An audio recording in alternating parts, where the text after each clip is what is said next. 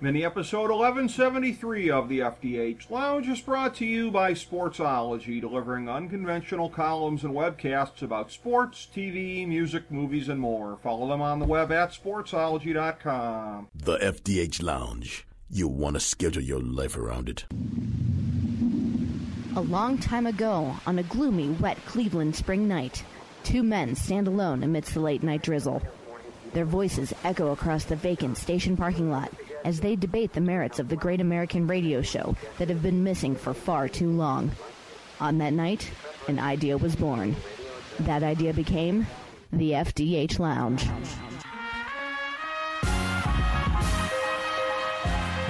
Welcome to the FDH Lounge. Hello, everyone. Welcome to FDH Lounge mini episode number 1173. This is FDH Managing Partner Rick Morris here with you for what has become a holiday tradition here in the FDH Lounge. I speak, of course, of our preview of the upcoming bowl season. We have done this for the last several years with our good friend from OurSportsCentral, Fran Stuchbury. And uh, again, nobody watches more football that I know of, uh, personally, anyways, at every single freaking level than this guy, including the XFL, which uh, he covered before and he will be covering again. And we're going to talk about that a little bit uh, before we get done today and preview some of the coverage he's going to be doing including coming back into the lounge subsequently to talk about it. But uh, today we are on the college bowls and uh, the the wrap up to what has been a very wild season in college football. As we end the 2010s, we begin the 2020s. Uh, it, it, it just, I can't even believe those words are coming out of my mouth. The 2020s are upon us here, but uh, who better to break it down with? Uh, who could be more authoritative than good friend Fran Stuchbury from OurSportsCentral. Fran, welcome back to the show, my friend. How are you this holiday season? Doing great, Rick. Happy to be here. Very happy to have you, as per always. And uh, we have a lot of things uh, brewing here in college football. Before we get into the games themselves, I will mention that we have had a couple of coaching changes at this point in time here. This is always generally the case this time of year with the old carousel. Appalachian State's Eli Drinkwitz moving up to Missouri. Lane Kiffin moving to Mississippi, which I think a lot of people thought that whenever he made the move back up into a power conference, it might be more for more of a power team than a lower division team in the SEC West. But uh, such is the move that he makes. Mike Norvell going to Florida State, that would seem like a pretty good move based on the success that he had at Memphis. Those are some of the biggies at the moment here, and it, the news broke on the day that we are taping here that Mike Norvell will not be coaching in the Cotton Bowl. No great surprise. So a little bit of a letdown for a Memphis program that has built its way to what's going to be the biggest game in school history. Uh, but uh, probably the only thing that could be done under the circumstances with the height of recruiting season. So, uh, any thoughts on any of the moves that have materialized thus far, Fran? Well, I think Mark Mike Norvell is the right is the right hire for Florida State. I think he did a phenomenal job with Memphis, the high power offensive recruiting well. I think I think I think the Florida State's going to get it right on Mike Norvell. Lane Kiffin going back to the SEC, he's going to make a ton of headlines. He's going to make you know a ton of outspoken statements. He's going to be uh, when, they, when they play Alabama, you know, this media's going to be having a frenzy with him. So he's going to be fun for that to have him back in the SEC. Absolutely, yeah. The media circus is just going to be incredible with him being in there. And uh, again, uh, Lane Kiffin loves him some Lane Kiffin. He wouldn't have it any other way. So uh, when you go to the uh, the bowl season and the way that it is going to be unwinding, it generally begins on a Saturday. Uh, this year, I am noticing it begins on a Friday. Actually, the Bahamas Bowl uh, from the Bahamas, coincidentally, two o'clock on December twentieth. Charlotte versus Buffalo. Later that day in the Frisco Bowl in Frisco, Texas, Kent State v. Utah State.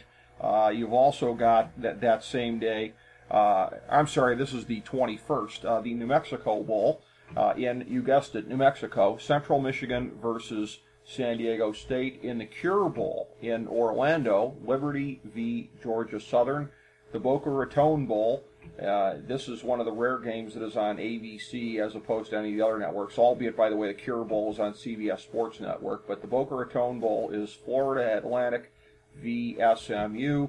You have the Camellia Bowl, FIU Panthers versus Arkansas State Red Wolves. in the Las Vegas Bowl in Sam Boyd Stadium. I think this might be the last one in Sam Boyd Stadium, or at least one of the last ones. They'll be moving to the Raiders' new stadium. Uh, Washington versus Boise State. This will also be on ABC, so I guess they got a doubleheader that day. In the New Orleans Bowl, it is the UAB Blazers v. Appalachian State. They're taking off December 22nd because the NFL plays that day. On the 23rd, the Gasparilla Bowl in Tampa, Marshall v. UCF. And on December 24th in Aloha Stadium, the BYU Cougars v. the Hawaii Rainbow Warriors. So that's the slate leading up to Christmas Day. What are the big things that jump out at you out of that group of games, Fran? A couple of things, things that jump out at me, Rick, in the Bahamas Bowl. Uh, goes to first ever bowl game, so that's a big accomplishment to them. Uh, in the Cure Bowl, the Liberty, uh, the first year FBS, and um, they get to go to bowl game, so that's a great accomplishment to them as well. I mean, some, I mean, some I mean, some of the other other games um, uh, have an appeal. SMU, um, SMU's games for like 70 points in that book with home bowl with a high power offense. Yeah, those a uh, couple of those matchups are definitely going to be very interesting, including that one there, no question about it. On uh, December 26th in the Independence Bowl, this is uh, one of the ones that dates back a couple of decades. A lot of these minor bowls don't have deep roots, but they've been playing the Independence Bowl in Shreveport for decades now. Louisiana Tech v. Miami of Florida in that one, and the Quick Lane Bowl in Detroit that day. Eastern Michigan v. Pittsburgh. You've got the traditional MAC influence there in that bowl, a quasi home game for Eastern Michigan. The Military Bowl from Annapolis, Temple versus North Carolina, and the Pinstripe Bowl uh, in New York. Uh, this is December 27th at Yankee Stadium. Michigan State v. Wake Forest. Uh, not sure how much interest that's going to have in the northeast part of the country, but we shall see. Uh, in the Texas Bowl, in uh, NRG Stadium in Houston, Oklahoma State v. Texas A&M. That should be kind of an interesting one. The Holiday Bowl, traditionally a good game in San Diego. Iowa v. USC. This one really should be no different. These are two programs much in need of a win. In the Cheez It Bowl at Chase Field in Phoenix, playing one in the baseball park there, it is the Air Force Falcons v. Wazoo, the Washington State Cougars on December 28th, the Camping World Bowl. Coincidentally, in Camping World Stadium in Orlando, Iowa versus Notre Dame. This one's going to be on ABC. On December 30th, the First Responder Bowl in University Park, Texas, Western Michigan versus Western Kentucky. Uh, who will stand alone atop the, the, the Western powers here? We shall find out in that game. The Music City Bowl uh, in Nashville, Mississippi State versus Louisville the Redbox Bowl at Levi Stadium in Santa Clara, California. Illinois versus the Cal Golden Bears in a quasi home game here, staying in the Bay Area. And on December 31st, we've got the Belk Bowl in Charlotte, Kentucky v. Virginia Tech. The Sun Bowl, uh, this one is always traditionally on CBS. Another bowl that goes back many decades. Uh, this one in El Paso, Arizona State versus Florida State in the Liberty Bowl, another one, another one of these uh, minor bowls that goes back a long period of time from Memphis. Number 23 Navy versus Kansas State in the Arizona Bowl taking place in Houston, uh, Tucson. This one is on the CBS Sports Network. Uh, and, and I'm, I'm, only mentioning networks when it's not ESPN or ESPN2 for the most part, because that's where most of these are. Wyoming v. Georgia State, and the Alamo Bowl at the Alamodome in San Antonio, Texas versus number 11 Utah.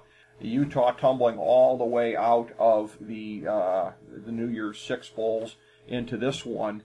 Uh, traditionally, teams have not done so well. Uh, I've kind of treated it as a letdown game. We'll see if they do against Texas, who's having, quite frankly, a letdown season. So, thoughts on this next chunk of bowls here, uh, Fran?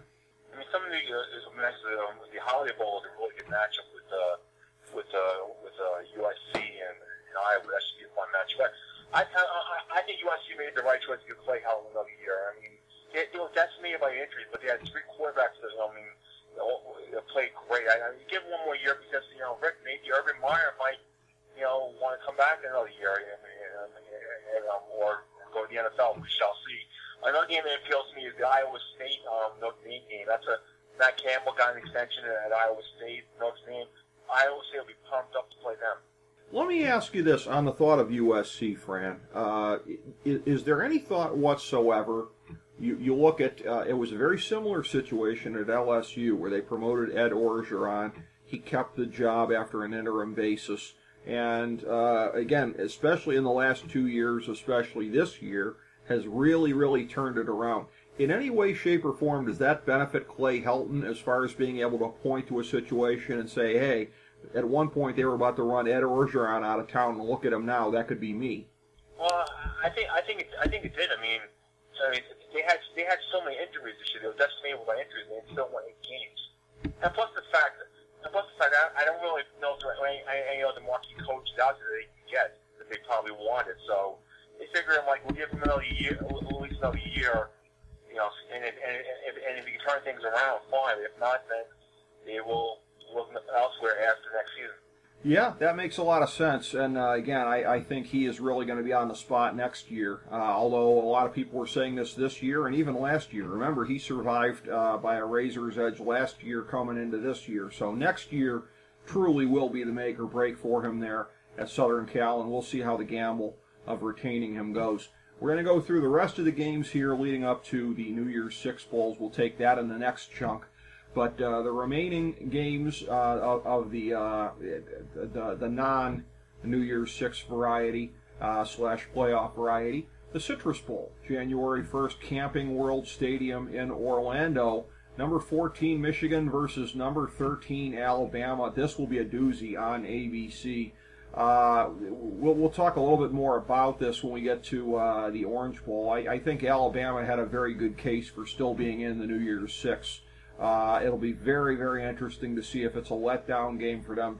Alabama has not missed the playoffs until this year, and traditionally, the, the bowl games that they have played under Nick Saban, when they haven't had that much to play for, it has showed that they haven't had that much to play for. So we'll see if there's any sulking, pouting, or letdowns there. Versus a Michigan team that's got to be coming in off its own letdown uh, after the uh, the annual arse whooping at the hands of Ohio State. In the Outback Bowl in Tampa, it's number 18 Minnesota against number 12 Auburn. That should be an excellent game. That to me is, is going to be one of the best of all of the non-major bowls. On January 2nd, the Birmingham Bowl at Legion Field in Birmingham, it's Boston College versus number 21 Cincinnati. The Gator Bowl, another traditional bowl going back many decades, this one being held in Jacksonville as per always. Another interesting game. Tennessee, who I'm a fan of, uh, and it's been a lot of hard times for me, with that being the case, they are facing Indiana, and uh, that that should be a very hard-fought game. Both of those teams want momentum coming into next year. Indiana having uh, one of the better years they've had in a long time. Speaking of teams that I like, my alma mater is playing on January 3rd in the famous Idaho Potato Bowl in Boise. Uh, my Ohio Bobcats, a very disappointing six and six season. I gotta say, just this, this year has not been what we wanted. Uh, much less having our hated arch enemies winning the conference. Uh, we are playing the Nevada Wolf Pack, so we'll see how that goes. January 4th, Armed Forces Bowl in Fort Worth, Texas. Tulane versus Southern Miss. And January 6th, the LendingTree Bowl in Mobile, Alabama the aforementioned Miami Red Hawks, our hated arch rivals at Ohio University, the Harvard on the Hocking, they will be playing the Louisiana Raging Cajuns, who I can only hope uh, will open up a big can of whoop ass on them on national television, but we shall see. So uh, this next uh, group of games here, uh, again, some some very very interesting ones here, Fran, from from the January 1st games of teams that had very good years uh, or, or in the case of, of, of, Michigan, you know, not not a great year, but right about where they've been the last couple of years. And I guess it was disappointing for Alabama also, but Minnesota and Auburn had very good years. You move on, you look at some of the rest of the games here. Tennessee and Indiana seem pretty evenly matched. They're going to be kind of elbowing each other, trying to get a leg up for next year. A Boston College program in transition playing Cincinnati. Uh, a lot of intrigue after January 1st in the Bowls, I think, Fran. Yeah, there's definitely a lot of intrigue there's definitely a lot of intrigue. I'm really looking forward to watching Indiana Tennessee. Tennessee, uh, after you know having a terrible start, they they turned they, they turned the season around on a hot streak going to there. Indiana, they gave the coach an extension because he's been winning. I mean, how many times did you win eight or nine games at, at Indiana? It doesn't happen. So they rewarded him with an extension and they keep him there for quite some time. Uh, the, the um, the uh, Auburn, uh, Auburn, Auburn, Minnesota game should be an interesting game to watch. We'll, we'll, see who, who wins that game. But uh, um, you know, with Michigan, Alabama, I mean, Michigan, Michigan's not where they what they are. They're, they're, they're, not, they're not. They won nine, ten games, but the thing is, with them, I mean, will they ever get that snide and beat Ohio State? I don't know not the way that they're presently situated. And uh, again, there's there's been a lot of interesting debate in the media in the last several months about you know what is Michigan's actual potential peak as a football power. If you look at it over a period of time, it's only been sporadically that they have been among the best of the best of the best nationally. Certainly in the very early days of the program, uh, under Bo, they did well, but uh, again, it weren't really in, in, in, the national title picture too many times under Bo. I mean, they did a, they did a great job, uh, but uh, again, a lot of times in the Rose Bowl came up empty. Uh, they did get that half a national championship in '97.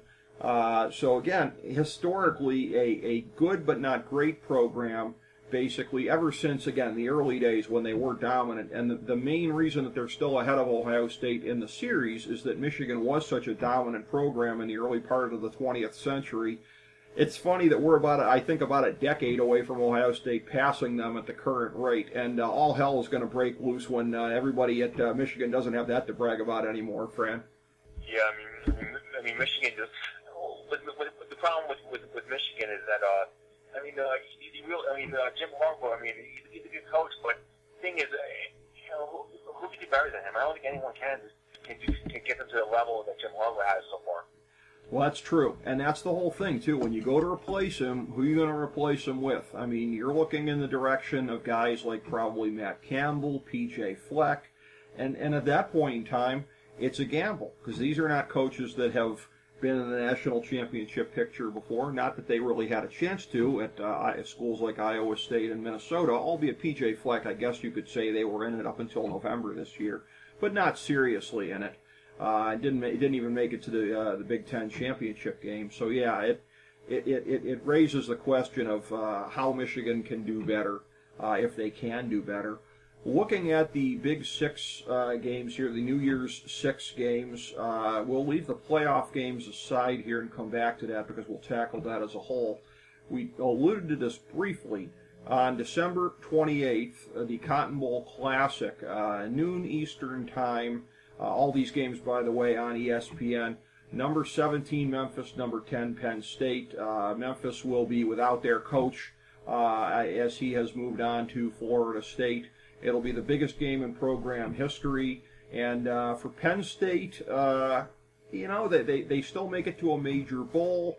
They lose again to Ohio State. They don't make it to the Big Ten championship game. Not exactly a letdown game for Penn State. Not exactly a game that they're going to be hugely up for. So it will be interesting to see what version of the Nittany Lions we get in this game.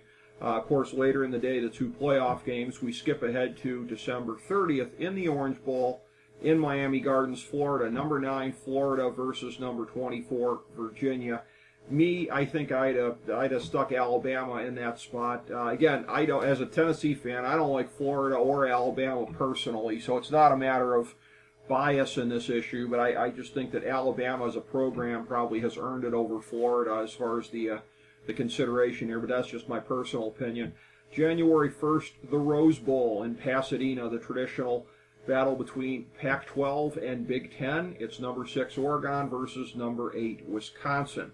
Uh, I think it w- probably would have been a little bit more intrigue had Minnesota made it to the Rose Bowl for the first time in a, in a long time, but uh, Oregon, Wisconsin, that should be a very good competitive game. And the Sugar Bowl that night, traditionally following it from New Orleans, the number five Georgia Bulldogs versus the number seven Baylor Bears. Uh, and, and again, two schools that came close. These are the losers of the SEC and Big 12 championship games, respectively. Uh, Georgia, again, they've, they've sort of plateaued at the level that they're at. They got to where they are very quickly under Kirby Smart in, in the first two seasons. They've plateaued there uh, the last uh, two seasons following that. So they have a lot to play for. Baylor as far as continuing to try to earn respect nationally. I actually think this will be a game where both teams are really into it and really trying to make a statement for 2020. So, how do you see the four games shaking out, Fran? Well, with the Cotton Bowl, uh, I still I, I still think Penn State's going to win the game. I think. Uh, I mean, man, man, it'll be a fun game to watch. It should be close, but I, I give Penn State the edge in that, that game. Yeah, I think so and, as well. And, and, and the Orange Bowl, it's just a shame that the, that the ACC has such, such a weak season. Virginia, you know, gets in um, Virginia gets in, gets in that game. I mean, it's real shame that no, they couldn't even though they couldn't put Notre Dame in there or somebody else. It's just uh, it's, it's it's real shame that um, they can't. Rule, Virginia gets for mediocrity because nobody was good else is else is better than after Clemson. Well, that's one of these things, Fran. And if we're talking about college football playoff reform, I don't think any of the conferences would go for this. I mean, maybe the SEC would because they know they'll never be in that spot. But I would kind of agree with you because I think it's a travesty that Virginia gets in there. It was pretty much necessary because of the way that the bowls are set up that an ACC team go to the Orange Bowl because that's the way these things are structured. But if you've got an, an ACC team in the playoff, I shouldn't think that there would be a need to have a second S- ACC team in one of the New Year's Six bowls. I mean, to me, as long as every one of the five major conferences is represented somewhere, to me that ought to be good enough because, like you said, the rest of the conference, by and large, compared to the other conferences, compared to the power conferences, compared to what the ACC is supposed to be, hot garbage this year. It really, really was. I mean, you, you didn't have a single team other than Clemson that deserves to play on this stage. So I wish they would readdress that, but I don't think they're ever going to. No, they won't. It's, it's a game I don't really have have much of an interest in watching. Honestly, I mean, uh, uh I'm, I'm more interested in the Memphis uh, Penn State game. That that game has an appeal. I mean, it's just it's a, it's a shame. I mean, Baylor, or Baylor, Georgia should be a fun game to watch. That'll be a fun up and down game. I think it will be. I think it will be, and I think the Rose Bowl is going to deliver some excitement as well. And then, of course, you have on December 28th the national semifinal games. Uh, we start with the Peach Bowl uh, from Mercedes Benz Stadium in Atlanta. Number one, LSU versus number four, Oklahoma. Later that night, the Fiesta Bowl. Number two, Ohio State number three Clemson in Glendale, Arizona. Ohio State has played many memorable postseason games uh, out in the desert in the 21st century. This will be another one of them. Have struggled historically with Clemson uh, in this decade in big games. So uh, it will be, and of course, three days till the turn of a new decade. So you won't be able to say, "Oh, it's 2020 now," putting it behind them. No, this will be the last game they play in the 2010s. And uh, of course, again, not looking good against Clemson the last two times out in the postseason. Dabo Swinney has had their number. I thought, in terms of looking at this, uh, when you, when it comes down to it, I really thought it was a coin flip for a good part of the season, uh, particularly later in the season between LSU and Ohio State. Once LSU had beaten Alabama and established themselves as the preeminent team in the SEC, I think the committee got it right. I, I, think it was very close going into the last week. I, I, think when LSU puts that much of a curb stomping on Georgia and Ohio State goes out there and struggles for the first half against uh, a Wisconsin team that's inferior to Georgia, there's a lot of bitter people around where I live, you know, grumbling about, oh, it shouldn't come down to style points or whatever, and, and, and that's true. And on a lot of the advanced metrics, Ohio State is favored. But this was a tough, tough year in the SEC, and uh, for for LSU to go through it unscathed, win the SEC championship game going away. OSU is my dad's alma mater. I root for the school, but in my unbiased sense, they got it right, Fran. I definitely, I definitely, I definitely feel LSU did. You know, dominant all season. The defense, LSU's defense, really uh, past couple weeks, you know, played like an elite team. Before they were winning, but they were shootout games. So I mean, against Alabama, they really. I, I think I think them beat, winning Alabama and then beat, and then beating Georgia, they deserve to be the top seed. I believe that as well. Uh, many big quality wins in the SEC, even if Ohio State's out of conference schedule was better. And uh, again, it was kind of uncanny that Ohio State's out of conference schedule, they, they had a number of teams that were represented in their own conference's championship games. So it was a better strength of schedule than it would have looked like at the beginning of the season. Although I think we knew that, that Florida Atlantic and Cincinnati were going to be pretty good in their own conferences. Uh, but uh, to to have the degree of success that they had, uh, yeah, Ohio State had a, a, a, very good schedule this year. I think that uh, LSU had an outstanding schedule when you factor in especially again the conference games and some of the bigger teams in the conference. And looking at the first uh, game here, LSU Oklahoma, uh, there was a big sense by everyone, and I think a lot of times cliches get to be cliches because they're true, that there was a big drop off between the top three teams and whoever would come fourth. Oklahoma wins in uh, what I always refer to as the uh, congratulations for scoring last game, the Big 12 championship game. Uh, Oklahoma happened to score last against Baylor. So even with their suspect defense, they make it into the uh, college football playoff. I'm with the conventional wisdom in this one. I think LSU is going to win this one. I think not a curb stopping from start to finish, but I think they're going to pull away. I'll say something like 45-28. Yeah, I agree. I agree. I think uh, I think LSU would definitely win this game. Honestly, if Oregon is stumbling against Arizona State, I think Oregon would have given LSU much of the game than Oklahoma will would have. Totally agree with that. Oregon would have been a better game, and uh, the, the, the teams that just really stumbled, it would have been fascinating if, if Utah hadn't folded up like they did last year in the Pac-12 championship game. Uh, I was listening to a little bit of their game the week before uh, on the uh, on the radio on uh, Sirius XM. I was uh, I was hearing that as, as my dad and I were uh, driving for the holidays here. We were listening to a little bit of Utah, Utah's effort the previous week, and they were so psyched up against Colorado. And oh, this is the year, this is the year. Yeah, not so much. So both Utah and Oregon had losses that kept them out of that game. But, again, number two Ohio State, number three Clemson. This has a chance to be at least leading into the championship game, but this has a chance to be the game of the year uh, leading up into it. Uh, again, two undefeated programs. Clemson with their uh, very long winning streak going back to last year, the defending national champions.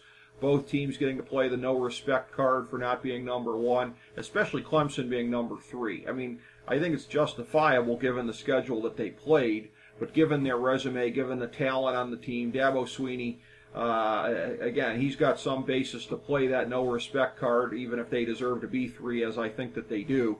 But uh, this one is going to be fascinating. I, I don't enjoy saying this, but in the end, I do give the edge to Clemson here.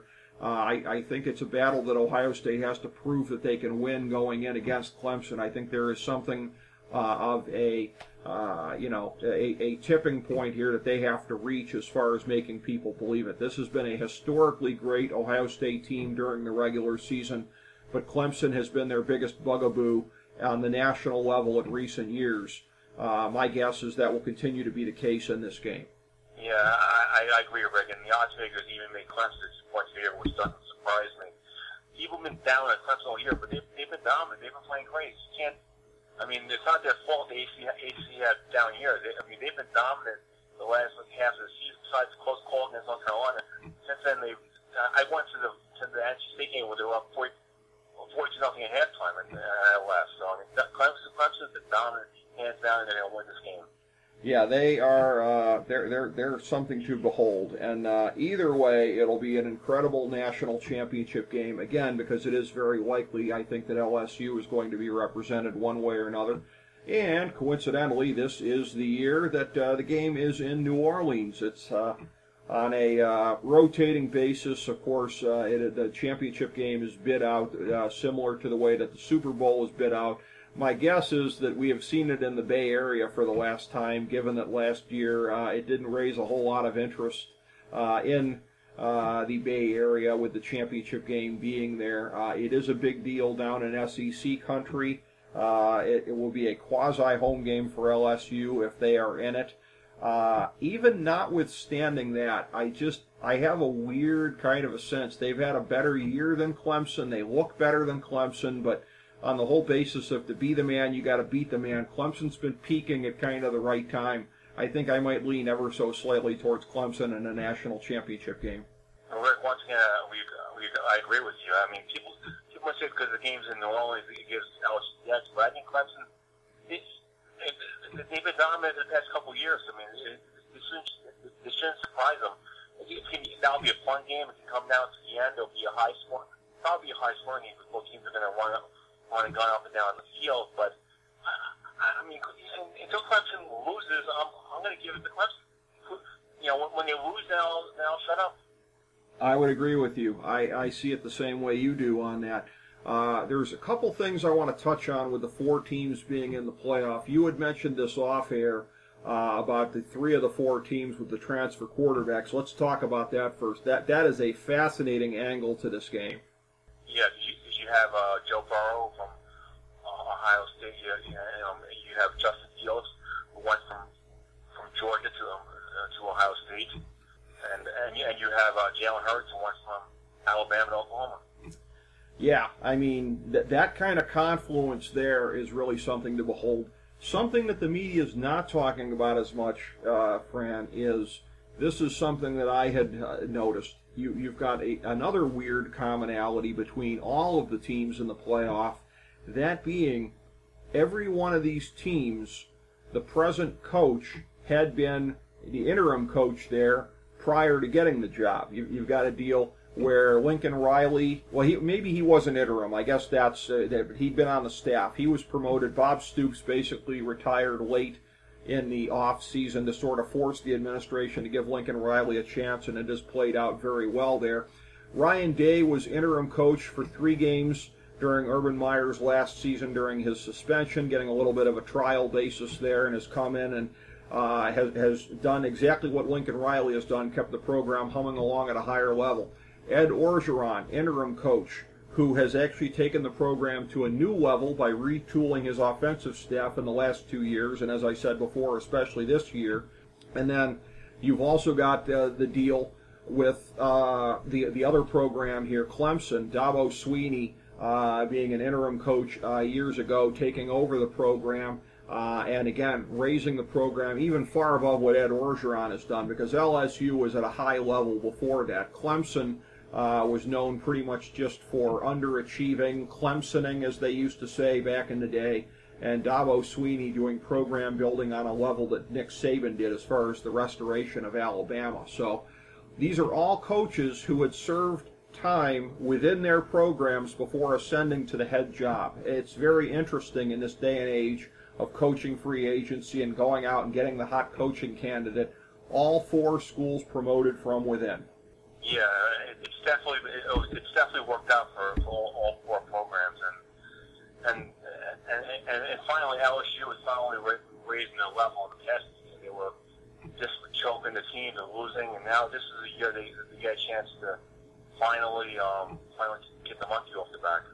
It is their chance to do it, and uh, if, if they did, it wouldn't surprise me. Again, I'm leaning towards uh, Clemson in the national championship game, but uh, LSU putting it all away would be consistent with the kind of year that they've had. So, uh, again, I, I know that uh, college football is something that you cover very closely as, as you are into uh, all levels of football here at OurSportsCentral and other places where you are doing football coverage. But uh, in the time ahead here, uh, I know we've got the XFL coming up. I'm going to have you back on the show here subsequently here as the season is approaching to talk about that. You've been on the show to talk about it previously.